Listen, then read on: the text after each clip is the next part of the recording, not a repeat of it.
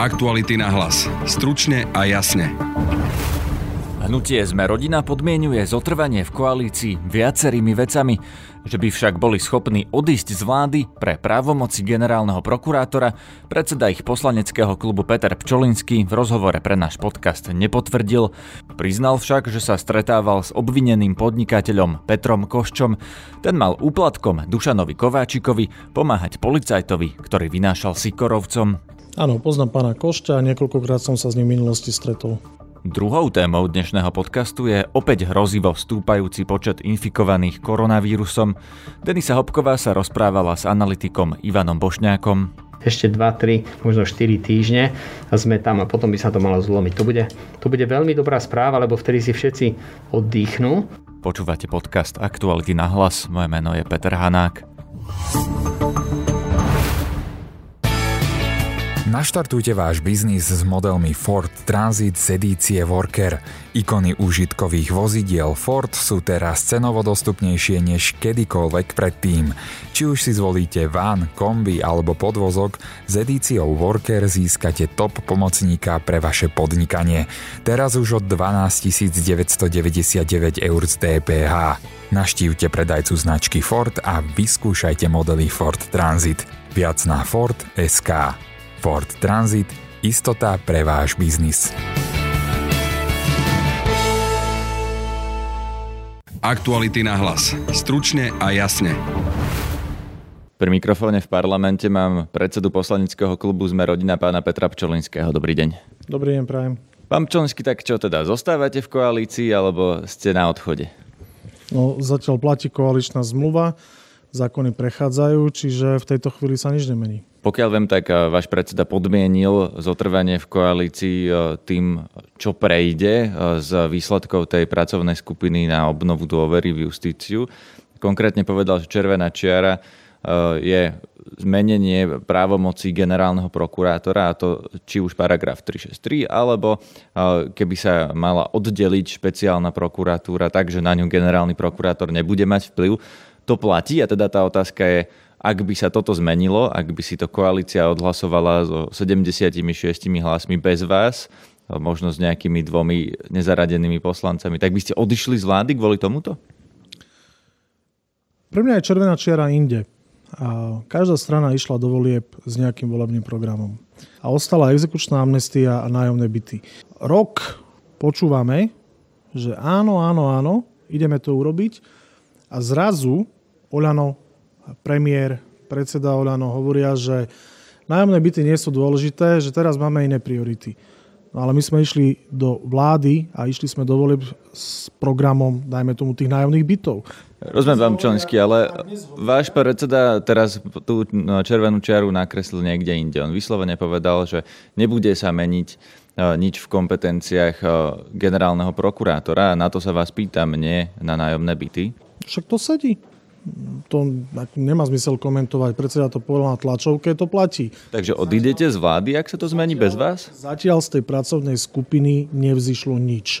Počúvame síce, že celý týždeň počúvame, že už je tam, ja neviem, 10 návrhov, no zatiaľ ich nikto nevidel. Majú byť predstavené, neviem kedy. Tak alebo sedia 3 dní? No dneska je štvrtý deň, ale však to nie je podstatné, ale už počúvame od útorka, že už sú návrhy tak eh, však radi si vypočujeme tie návrhy ale jednoducho sú veci, ktoré uh, nie sme ochotní prekročiť, pretože uh, my sme tu mali celé roky nejakú mafiu, ktorá si sprivatizovala spravodlivosť. My sme za to, aby spravodlivosť platila pre každého, ale odmietame, aby sa jedna mafia vymenila za nejakú druhú mafiu. Ale meniť zákony uh, len kvôli tomu, že sa nám niečo nepáči, nejaké rozhodnutie orgánov činných trestnom konaní, no to sa mi zdá cez čiaru. Tam skôr ide o to, či generálny prokurátor má byť ten, ktorý má mať takúto rozsiahlu kompetenciu, že môže zastaviť trestné stíhanie prakticky kohokoľvek v tomto štáte. Môže spraviť kohokoľvek beztrestným. Vy tie štatistiky poznáte. Stovky ľudí ročne sa obracajú na generálnu prokuratúru a myslím, si, myslím, že za minulý rok, možno sa milím, v 80 prípadoch eh, generálny prokurátor eh, rozhodol pozitívne. To znamená, 80 ľudí bolo nezákonne stíhaných alebo to obvinenie bolo nezákonné. Ja si myslím, že ten paragraf je úplne v poriadku, že generálny prokurátor by mal mať tú právomoc. Takisto môžeme pozerať sa na to, e, akých ľudí zastavuje trestné stíhanie, alebo akým ľuďom zastavuje trestné stíhanie Presne, generálny prokurátor. No, často sú to ľudia, ktorí sa spájajú napríklad s vašim hnutím, či už váš brat, pán Pčolinský, alebo rozumiete, že to vyzerá tak, že keď generálny prokurátor, vy ste mu pomohli do funkcie, on potom oslobodí vášho brata, to sú fakty. Prekrúcate fakty, hej? Hovoríte, že často. Z 80 ľudí je Vladimír Pčolinský jeden. Pán Haščák, s ktorým sa stretol pán Kolár eh, pred Vianocami. S pánom Haščákom sa stretol kde kto. Ja si pamätám, ako pri založení hnutia Oľano sedel pán Špírko. Hej, tak o čom sa tu bavíme? Takisto pri inšpekcii zastavil vlastne generálny prokurátor cez ten paragraf eh, stíhanie ľudí z inšpekcie. Len to chcem dopovedať. Ak chcete, aby sme sa bavili, tak nechajte ma prosím dopovedať. To je ale tretí príklad, ktorý som vám dal. Dopovedať vetu. Z tých 80 ľudí ste tu tu povedali dvoch, zvyšok, alebo troch, zvyšok boli bežní ľudia, tak prosím vás, nehovorte, že často. Tu sa bavíme o jednom, dvoch prípadoch, ktoré boli rozhodnuté v súlade so zákonom a bolo tam konštatovaných 28, v prípade môjho brata 28 porušení trestného poriadku, čo sa vám na tom zdá nenormálne že generálny prokurátor konštatuje obrovské množstvo porušení? Teraz sa vrátim k tej pôvodnej otázke. Ak by koalícia toto zmenila bez vás, teda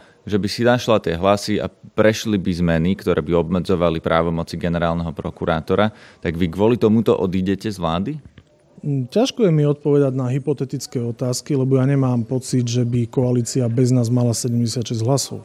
No, s nezaradenými poslancami, ktorí avizovali, že pri niektorých hlasovaniach budú podporovať eh, koalíciu, to sa pokojne môže stať. Ja si spomínam na vyjadrenie pána Valáška z Progresívneho Slovenska, ktorý povedal, že on z koalície odišiel a nič sa na tom nemení ani nebude meniť. Ale hovorí, že dobré návrh bude podporovať a pokojne môže tento považovať za dobrý a tým pádom to prejde bez vašej podpory alebo bez vášho súhlasu. Potom to prejde bez našej podpory pokiaľ získajú dostatok hlasov, tak to prejde bez našej podpory. A čo urobíme? Následne v tejto chvíli ja hovoriť nechcem, pretože taká situácia nenastala. Tak ale keď tam Boris Kolár nakreslil červenú čiaru, tak vlastne necháte ich porušovať tú, alebo prekračovať tú červenú čiaru? Alebo ak nie, tak, tak čo? No červené čiare by sa teda nemali prekračovať.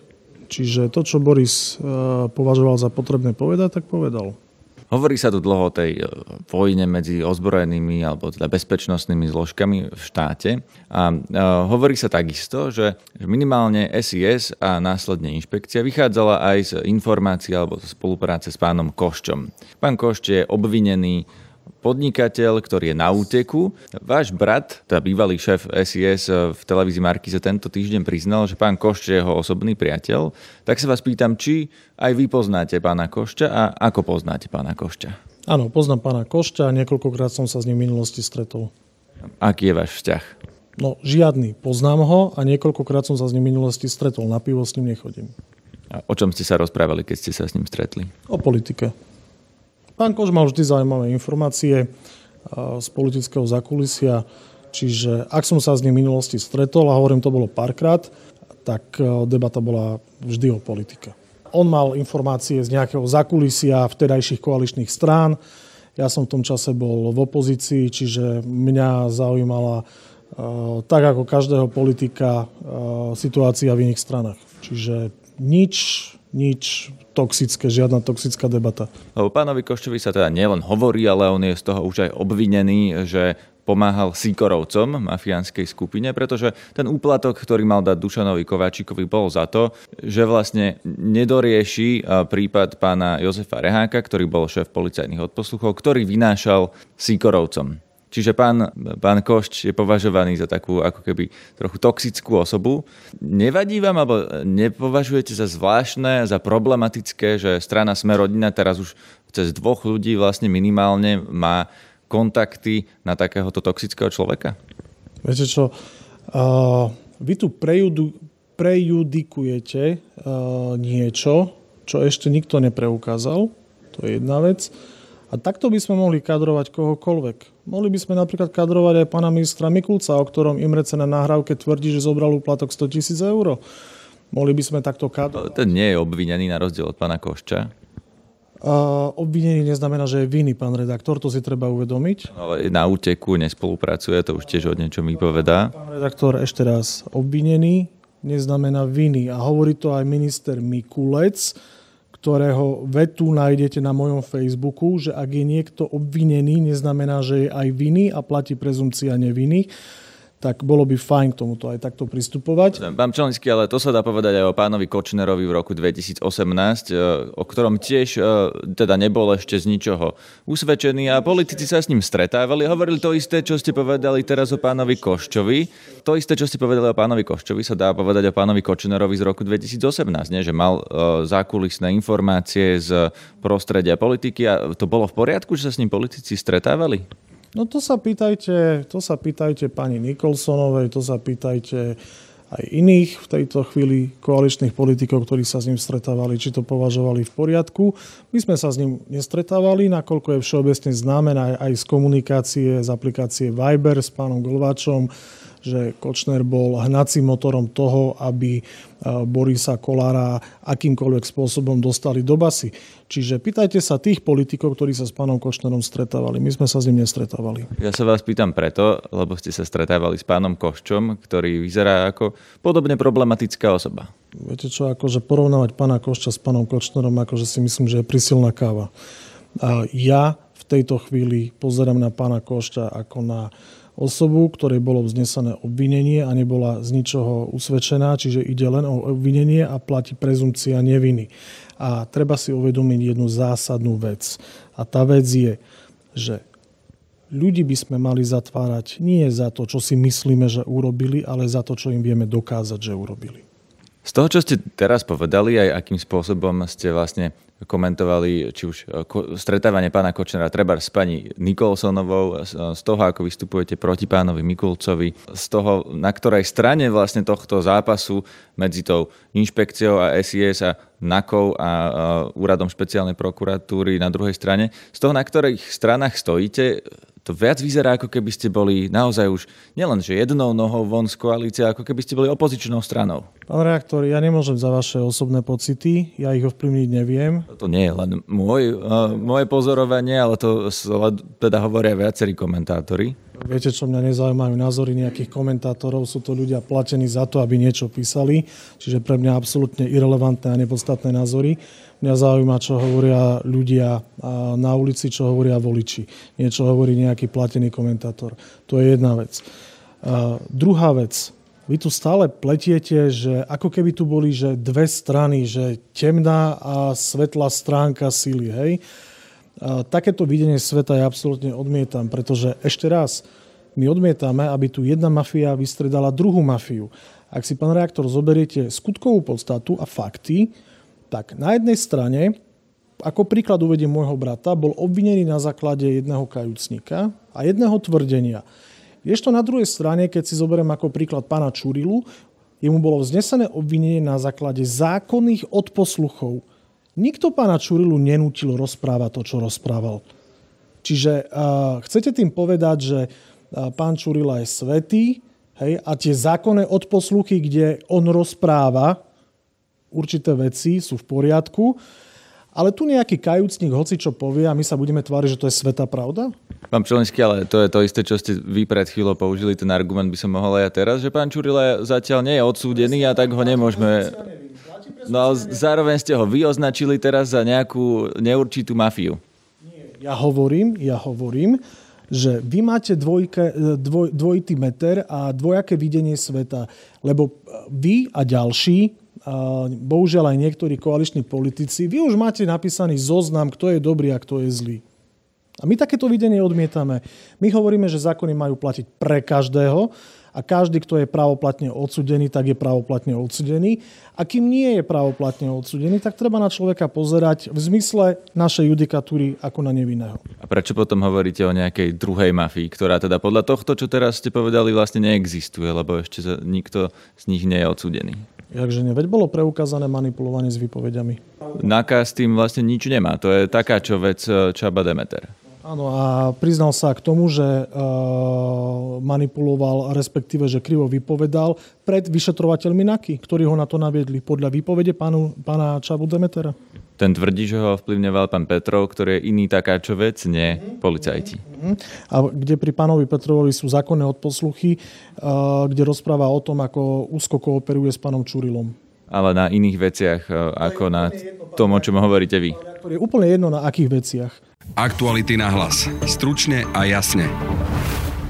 V druhej téme dnešného podcastu sa budeme venovať súčasnej pandemickej situácii a jej vývoju do budúcna. Otázky budú smerovať na analytika Ivana Bošňáka z Dát bez pátosu, ktorý je zároveň asistentom poslanca Mariana Vyskupiča zo SAS a ktorého mám aj teraz v štúdiu. Pán Bošňák, dobrý deň, vítajte. Dobrý deň, prajem, ďakujem za pozvanie. Vieme si tak zhrnúť, že ako rýchlo teda postupuje v súčasnosti tá pandémia na Slovensku? No, môžem povedať, že po lete bez delty sme sa dostali aj vďaka počasiu do obdobia respiračných vírusov vírusov. Ono je toho teraz trošku viacej. Bolo by dobré, aby doktori, ale aj verejnosť nevenovala pozornosť len len covidu, to poviem poprvé, lebo ľudia majú aj iné starosti ako covid. To je taká, tak, také malé upozornenie, aby sme pomaly z toho covidu vyplávali. Ale tie čísla sú asi nasledovné. Ak sme boli na konci augusta, takých čísla, že 150 infikovaných denne, tak dnes sme denne na číslach priemerných za posledný týždeň na tisícke, takže sme vyskočili. Ten raz bol očakávaný, tá krymka pri delte býva strmá. Za posledný týždeň, za 7 dní sme skočili zhruba na dvojnásobok. To je to, čo testy namerajú. To nie sú chorí ľudia, oni dokonca ani nie všetci musia byť infekční, to len sú teda pozitívne testovaní. Nemáme také čísla, ako sme mali v rekordoch v januári alebo potom v marci, keď to bolo 7 tisíc, 5 tisíc priemerne denne, ale dostaneme sa tam. Kedy? Ak pozrieme na podobne premorené krajiny a podobne zaočkované krajiny, lebo od toho to trošku závisí, a samozrejme aj podobne slobodne žijúce krajiny, je taká skupina Chorvátsko, Srbsko, Slovensko, Litva, Estonsko, skutočne zaočkovaní na 42%, Srby trošku vyššie, tak všetci sú už pred nami. No a dostali sa na čísla, ktoré sú, opäť nechcem strašiť, to sú len čísla teda pozitívnych 3 až 5 krát vyššie. V Srbsku skutočne denne majú to, čo by sme my po prepočítaní a počet obyvateľov videli na čísle 5000, 6000. Nebude to prekvapením, ak sa tam dostaneme a ak rastieme za týždeň o 100%, tak je možné, že za dva týždne sme určite na dvojnásobku a potom ešte raz na dvojnásobku, takže z tisícky na 2 a na 4. Nedivil by som sa, ak by tam bola aj 5, ale malo by to byť do dušičiek. Takže ak ste sa pýtali kedy, malo by to byť relatívne skoro. Myslíme si, že, že to bude do mesiaca. Ja sa k tomu dostanem, ale ešte mi nedá sa neopýtať. Vy ste v úvode spomenuli, že musíme sa zameriavať aj na iné ochorenia a tak a to je určite uh, dôležité, je to pravda, ale mňa zaujíma, že či pri tomto scenári, ktorý opisujete, či my vôbec opäť v tých nemocniciach budeme mať priestor sa venovať iným ochoreniam alebo tak vo všeobecnosti aj, že či nám tie nemocnice zase nebudú potom kolabovať pri týchto číslach. Takto, čo sa týka kolbovania nemocnic, ja si myslím, že v tej druhej vlne sme hlavne nevedeli, že kde tá špička môže byť, čo to s tou nemocnicou spraví, keď tam príde, a nie niekedy v nemocniciach leží 4000 pacientov alebo v Bratislave 500, ale keď na urgentom príjme sú v rade sanitky, ktoré vozia pacientov, ktorým skutočne nie je dobre.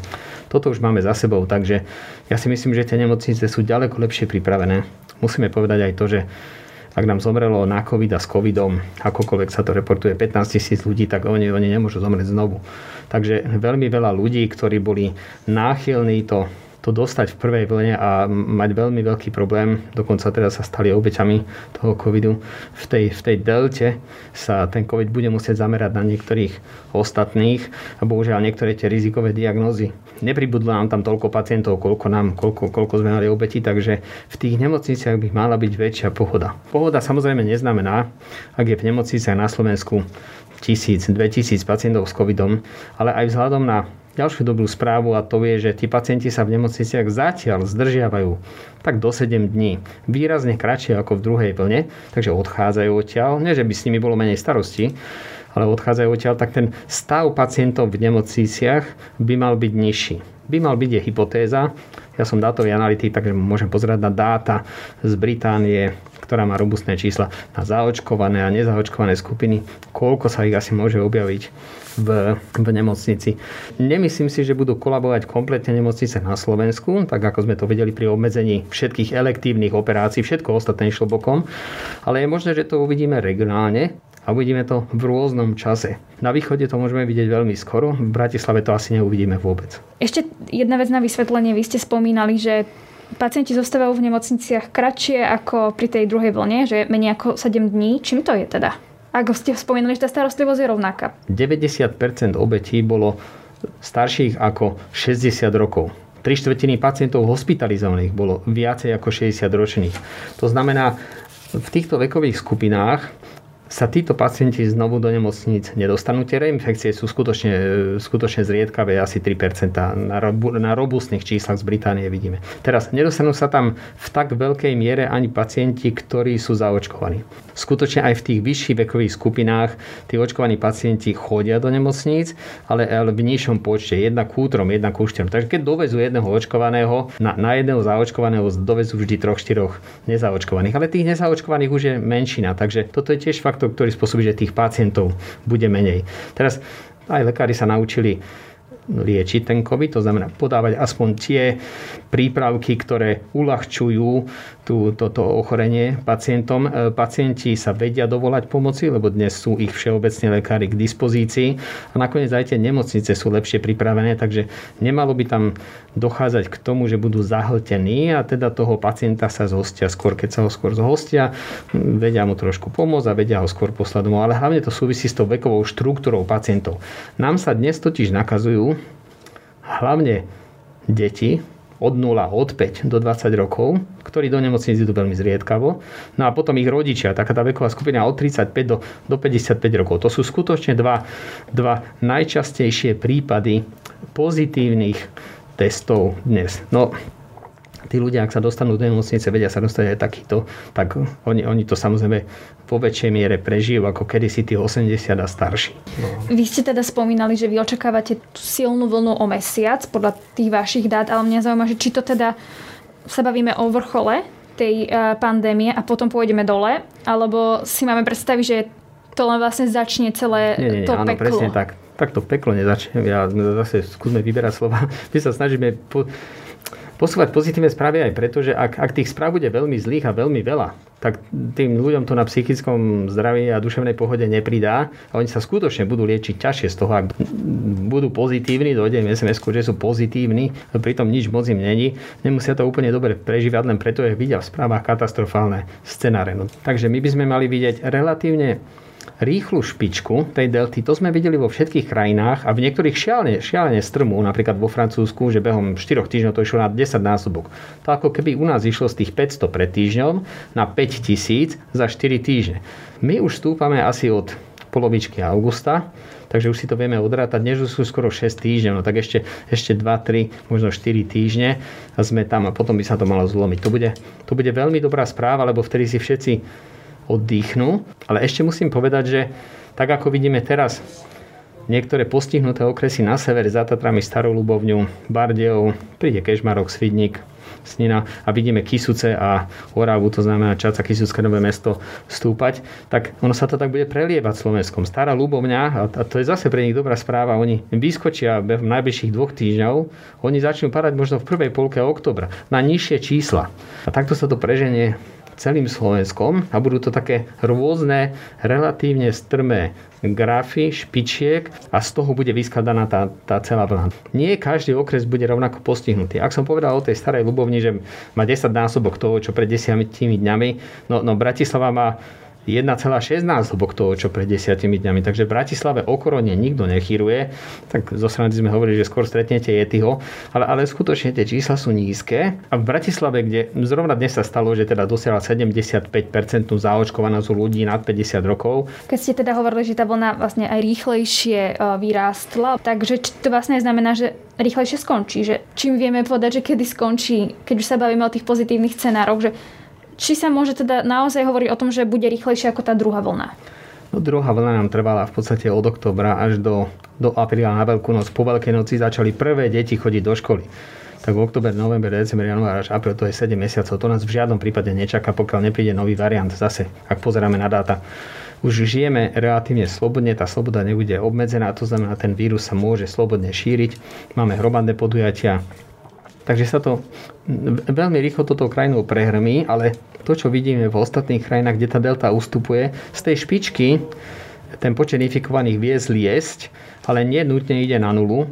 A hovorím napriek tomu, že Škandinávia už začína žiť veľmi slobodne a deltu si nevšíma COVID už takmer vôbec. Dánsko, prichádza na to Švédsko, v Británii rovnako.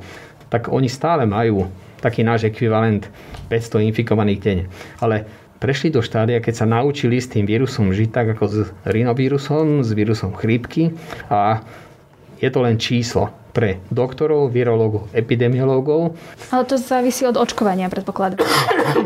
Výšky percentuálne. Áno, tieto krajiny, e, a ani nemá zmysel pozerať na priemer zaočkovanosti Portugalsko na 80%, 85%. Oni majú zaočkovaných veľmi dobre seniorov. My, ak by sme, a to my teraz robíme, my to dobiehame v tých vekových skupinách 18-ročných, 20-ročných, dokonca pod 18 rokov. Nič nám to nepomôže. To, to poviem tak, tak matematicky. Aj keby sme zaočkovali všetkých 18-ročných, tak, tak bude tej korony menej ale ohrození budú tí seniory. To sa v Portugalsku nestalo. Tam je 100% ľudí nad 80 rokov zaočkovaných. To až nie je možné, ale takto vykazujú, takže takmer každý. E, Španielsko, Francúzsko rovnako. Škandinávia rovnako. Takže preto sa s tou koronou rozlúčili, zakývali jej, goodbye a už sa neobmedzujú. No, my si to musíme vyskúšať, ako to je, ak sme zaočkované 45%, a hlavne si musíme vyskúšať, aké to je, keď máme zaočkovaných seniorov nad 80 rokov na 52%. A je veľmi pravdepodobné, že, že tie škody síce budú aj v tejto vekovej skupine, ale nebude na to trpieť celá krajina. To je na dnes všetko. Už zajtra do poludnia si budete môcť pozrieť reláciu na rovinu s Borisom Kolárom a vždy deň po publikovaní jej videoverzie vychádza aj podcastová verzia tejto relácie. Zdraví vás, Peter Hanák. Aktuality na hlas. Stručne a jasne.